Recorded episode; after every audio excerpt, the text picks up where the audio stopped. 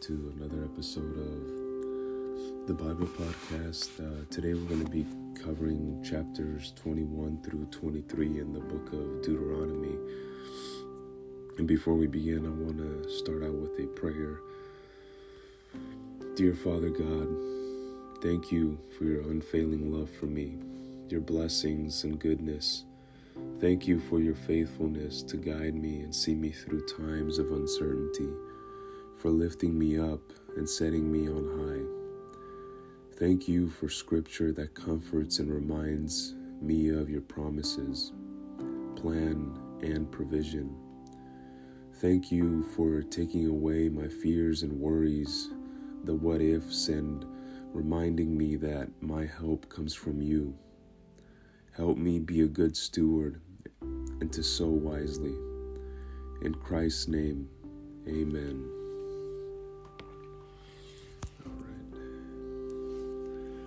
Chapter 21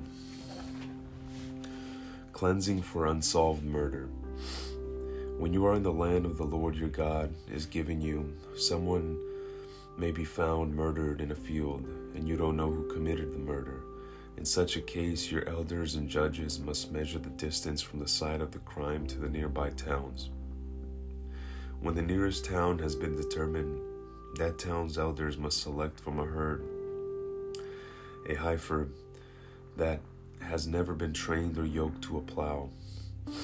They must lead it down to a valley that has not been plowed or planted and that has a, st- stream running through it. There in the valley, they must break the heifer's neck. Then the Levitical priests must step forward, for the Lord your God has chosen them to minister before him and to pronounce blessings in the Lord's name. They are to decide all legal and criminal cases. The elders of the town must wash their hands over the heifer whose neck was broken. Then they must say, Our hands did not shed this person's blood, nor did we see it happen. O Lord, forgive your people, Israel, whom you have redeemed. Do not charge your people with the guilt of murdering an innocent person. Then they will be absolved of the guilt of this person's blood. By following these instructions, you will do what is right in the Lord's sight and will cleanse the guilt of murder from your community. Marriage to a captive woman. Suppose you go out to war against your enemies, and the Lord your God hands them over to you, and you take some of them as captives. And suppose you see among the captives a beautiful woman, and you are attracted to her and want to marry her. If this happens, you may take her to your home, where you must shave her head, cut her nails, and change the clothes she was wearing when she was captured. She will stay in your home, but let her mourn for her father and mother for a full month. Then you may marry her, and you will be her husband, and she will be your wife.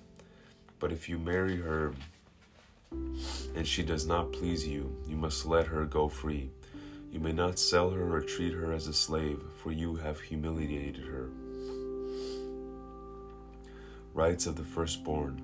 Suppose a man has two wives, but he loves one, not the other, and both have given him sons, and suppose the firstborn son is the son of the wife he does not love. When the man divides his inheritance, he may not give the larger inheritance to his younger son the son of the wife he loves as if he were the firstborn son. He must he must recognize the rights of his oldest son and the son of the wife he does not love by giving him a double portion. He is the first son of his father's virility, and the rights of the firstborn belong to him. Dealing with a rebellious son. Suppose a man has a stubborn and rebellious son who will not obey his father or mother even though they discipline him. In such a case, the father and mother must take the son to the elders as they hold court at the town gate. The parents must say to the elders, The son of ours is stubborn and rebellious and refuses to obey. He is a glutton and drunkard. Then all the men of his town must stone him to death. In this way you will purge this evil from among you, and all Israel will hear about it and be afraid. Various regulations. If someone has committed a crime worthy of death, and is executed and hung on a tree. The body must not remain hanging from the tree overnight. You must bury the body the same day, for anyone who is hung is cursed in the sight of God. In this way, you will prevent the defilement of the land the Lord your God is giving you as a special possession.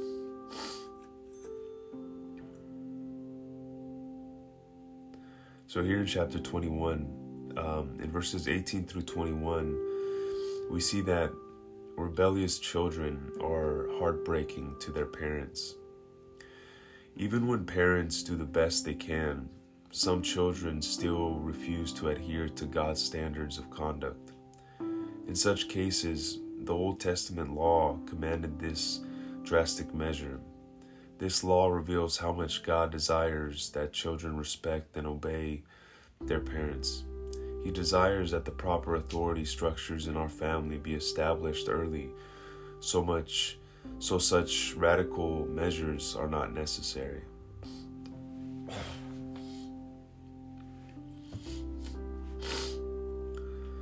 Chapter 22 If you see your neighbor's ox or sheep or goat wandering away, do not ignore your responsibility. Take it back to its owner. If its owner does not live nearby or you don't know who the owner is, take it to your place and keep it until the owner comes looking for it. Then you must return it. Do the same if you find your neighbor's donkey, clothing, or anything else your neighbor loses. Don't ignore your responsibility. If you see the if you see that your neighbor's donkey or ox has collapsed on the road, do not let do not look the other way. Go and help your neighbor get it back on his feet. A woman must not put on men's clothing, and a man must not wear woman's clothing. Anyone who does this is detestable in the sight of the Lord your God. If you happen to find a bird's nest in a tree or on the ground, and there are young ones or eggs in it, with the mother sitting in the nest. Do not take the mother with the young. You may not. You may take the young, but let the mother go, so that you may prosper and enjoy a long life. Then, when you build a new house, you must build a railing around the edge of its flat roof. That way, you will not be considered guilty or murder if someone falls from the roof. You must not plant any other crop between the rows of your vineyard. If you do, you are forbidden to use either the grapes of the vineyard or the other crop. You must not plow with an ox and a donkey harnessed together. You must not wear clothing made of wool and linen wo- woven together. You must put four tassels on the hem of the cloak with which you cover yourself on the front, back, and sides. Regulations for sexual purity. Suppose a man marries a woman, but after sleeping with her, he turns against her and publicly accuses her of shameful conduct, saying, When I married this woman, I discovered she was not a virgin. Then the woman's father and mother must bring the proof of her virginity to the elders as they hold court at the town gate. Her father must say to them, I gave my daughter to this man to be his wife, and now he has turned against her. He has accused her of shameful conduct, saying, I discovered that your daughter was not a virgin, but here is the proof of my daughter's virginity. Then you must spread her bed sheet before the elders. The elders must then take the man and punish him. They must also fine him a hundred pieces of silver, which he must pay to the woman's father because he publicly accused a virgin of Israel, of shameful conduct. The woman will then remain the man's wife, and he may never divorce her. But suppose the man's accusations are true and he can show that she was not a virgin. The woman must be taken to the door of her father's home, and there the men of the town must stone her to death. For she has committed a disgraceful crime in Israel by being promiscuous while living in her parents' home. In this way you will purge this evil from among you. If a man is discovered committing adultery, both he and the woman must die. In this way you will purge Israel of such evil. Suppose a man meets a young woman, a virgin who is engaged to be married, and he has sexual intercourse with her. If this happens within a town, you must take both of them to the gates of that town and stone them to death. The woman is guilty because she did not scream for help. The man must die because he violated another man's wife in this way. You will purge this evil from among you. But if the man meets the engaged woman out of in the country and he rapes her, then only the man must die. Do nothing to the young woman. She has committed no crime worthy of death. She is as innocent as a murder victim. Since the man raped her out in the country, it must be assumed that she screamed, but there was no one to rescue her. Suppose a man has intercourse with a young woman who is a virgin, but is not engaged to be married. If they are discovered, he must pay her father fifty pieces of silver. Then he must marry the young woman because he violated her, and he may never divorce her as long as he lives. A man must not marry his father's former wife, for this would violate his father.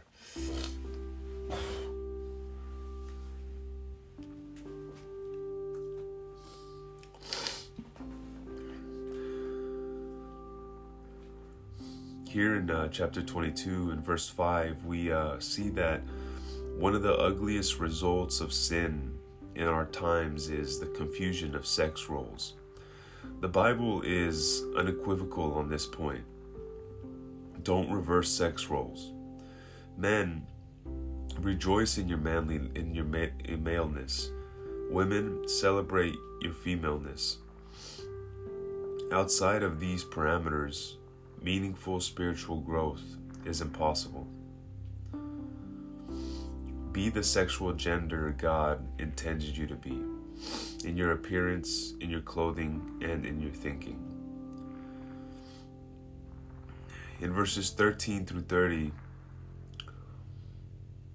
we remember that the home is a vital concern to God. He cares about marital faithfulness and purity. He spells out all of these regulations to demonstrate that the marriage relationship is of great and holy importance. God's pattern for marriage is clear. Marital fidelity is essential for establishing strong families whose members are characterized by maturity and wholeness.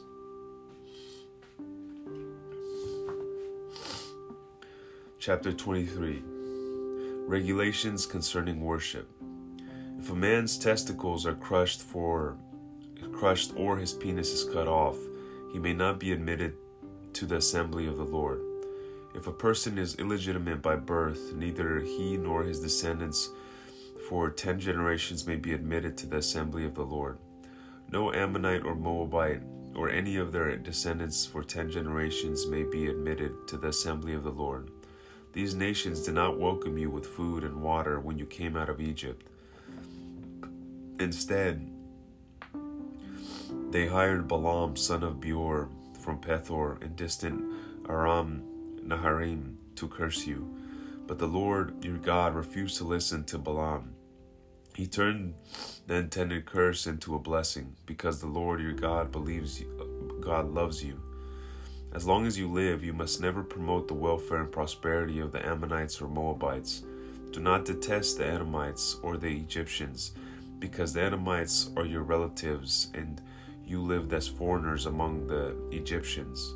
The third generation of Edomites and Egyptians may enter the assembly of the Lord.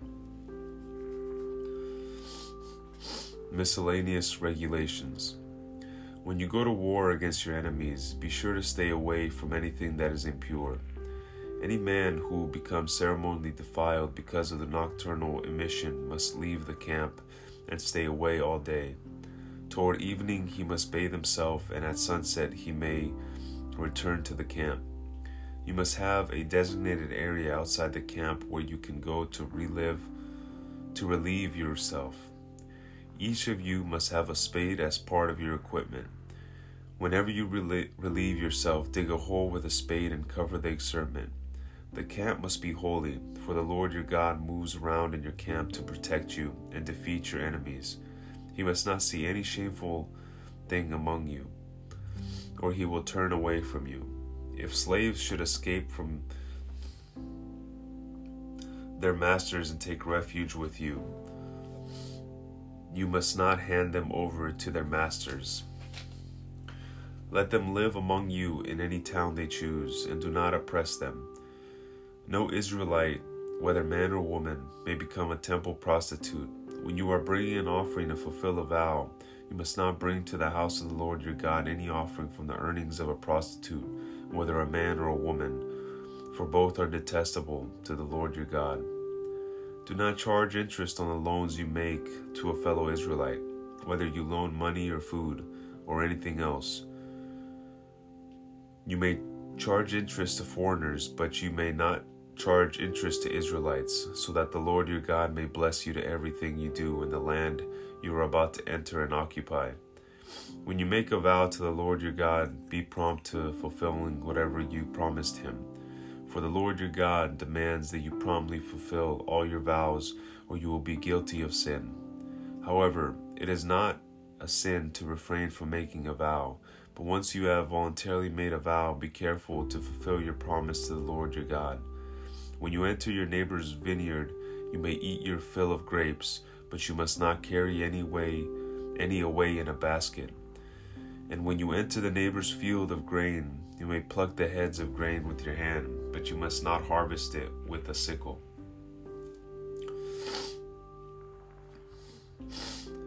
in chapter 23, uh, verses 17 through 18. In these verses, prostitution is singled out for special condemnation. The bounds of marriage are the only valid context for sexual activity.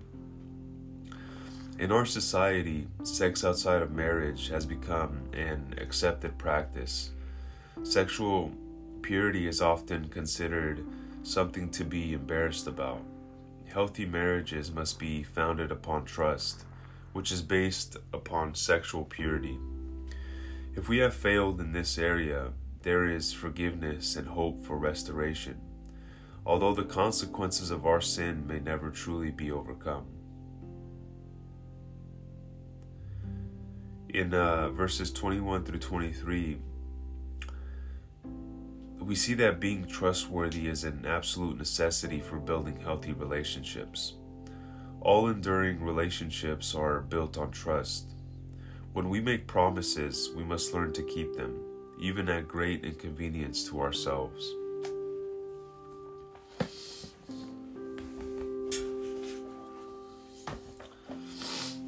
So today, Moses continues his farewell speech covering a wide variety of laws. We'll look at a few of the most perplexing ones, most of which pertain to relationships between men and women. But before we get there, let's make sure we have the proper framework for what we've what we're encountering. God isn't setting up a utopian society where everything is ideal. He's meeting them where they are and giving them a foundation for a functional society in which people are treated with at least the bare minimum level of respect. When God addresses something like having multiple wives, it doesn't mean He's putting His seal of approval on it. It means He's acknowledging that it happens and He's giving them honorable ways to respond to an imperfect, sinful situation. We'll hit some challenging passages today. And it's important for us to remember not to overlay our cultural experiences onto theirs. The first tough segment involves marrying female captives.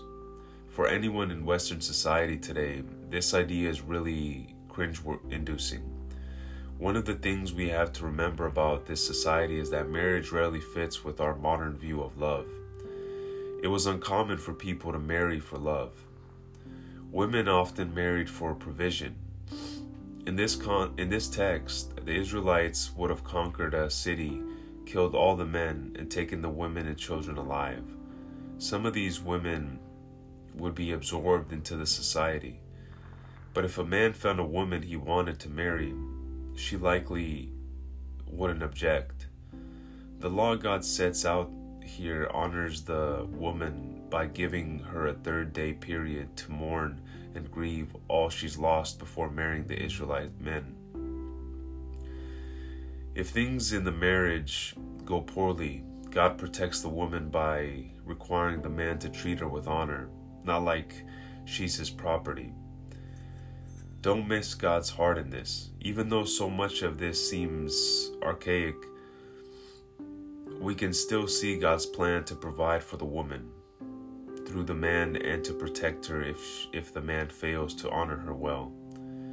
Other laws pertain to ensuring a woman's virginity. One of the many detrimental aspects of sexual infidelity is that it has the potential to threaten the tribe's economy and God's allotted land inheritance. Moses also set standards for determining whether a woman has been raped or not. The portions saying if it happened in the country and if it happened in the city have the potential to be confusing. But here's the premise behind them. If the encounter happened in the country, even if she screamed, no one would have been there to hear her. So she's given the benefit of the doubt. If it happened in the city, people would be around to hear screams of objection. God's heart is for justice here, and He's setting up rules that can help people make determinations about what really happened on a case by case basis. Another potentially confusing section is in the laws about not mixing different things together. Seeds in a field, animals for plowing, fabrics in a garment, while we don't know all the reasons behind these laws, scholars suggest it's to remind the Israelites of the importance of being set apart from nations that don't follow Yahweh. These laws may be little remind, daily reminders that they're called to be separate.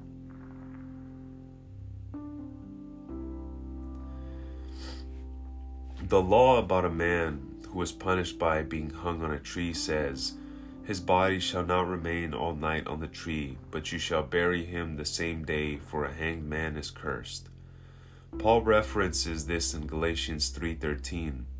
Christ redeemed us from the curse of the law by becoming a curse for us, for it is written, Cursed is everyone who is hanged on a tree. Christ took the curse for us. Later in today's reading, Moses says, the Lord your God turned the curse into a blessing for you, because the Lord your God loved you. This refers back to King Balak's efforts to, to, to get Balaam to curse the Israelites in Numbers 22 through 24.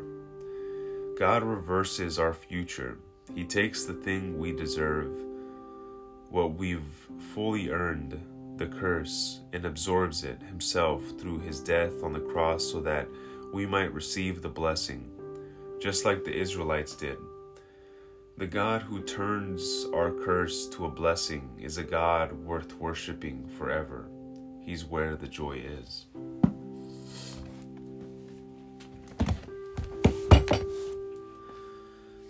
That concludes our reading today, and I'm just going to leave you all off with a daily devotional. Let me bless you with my grace and peace. Open your heart and mind to receive all that I have for you. Do not be ashamed of your emptiness. Instead, view it as an optimal condition for being filled with my peace. It is easy to touch up your outward appearance to look as if you have it all together. Your attempts to look good can fool most people, but I see straight through you, into the depths of your being. There is no place for pretense in your relationship with me. Rejoice in the relief of being fully understood. Talk with me about your struggles and feelings of inadequacy. Little by little, I will transform your weakness into strengths. Remember that your relationship with me is saturated in grace. Therefore, nothing that you do or don't do can separate you from my presence.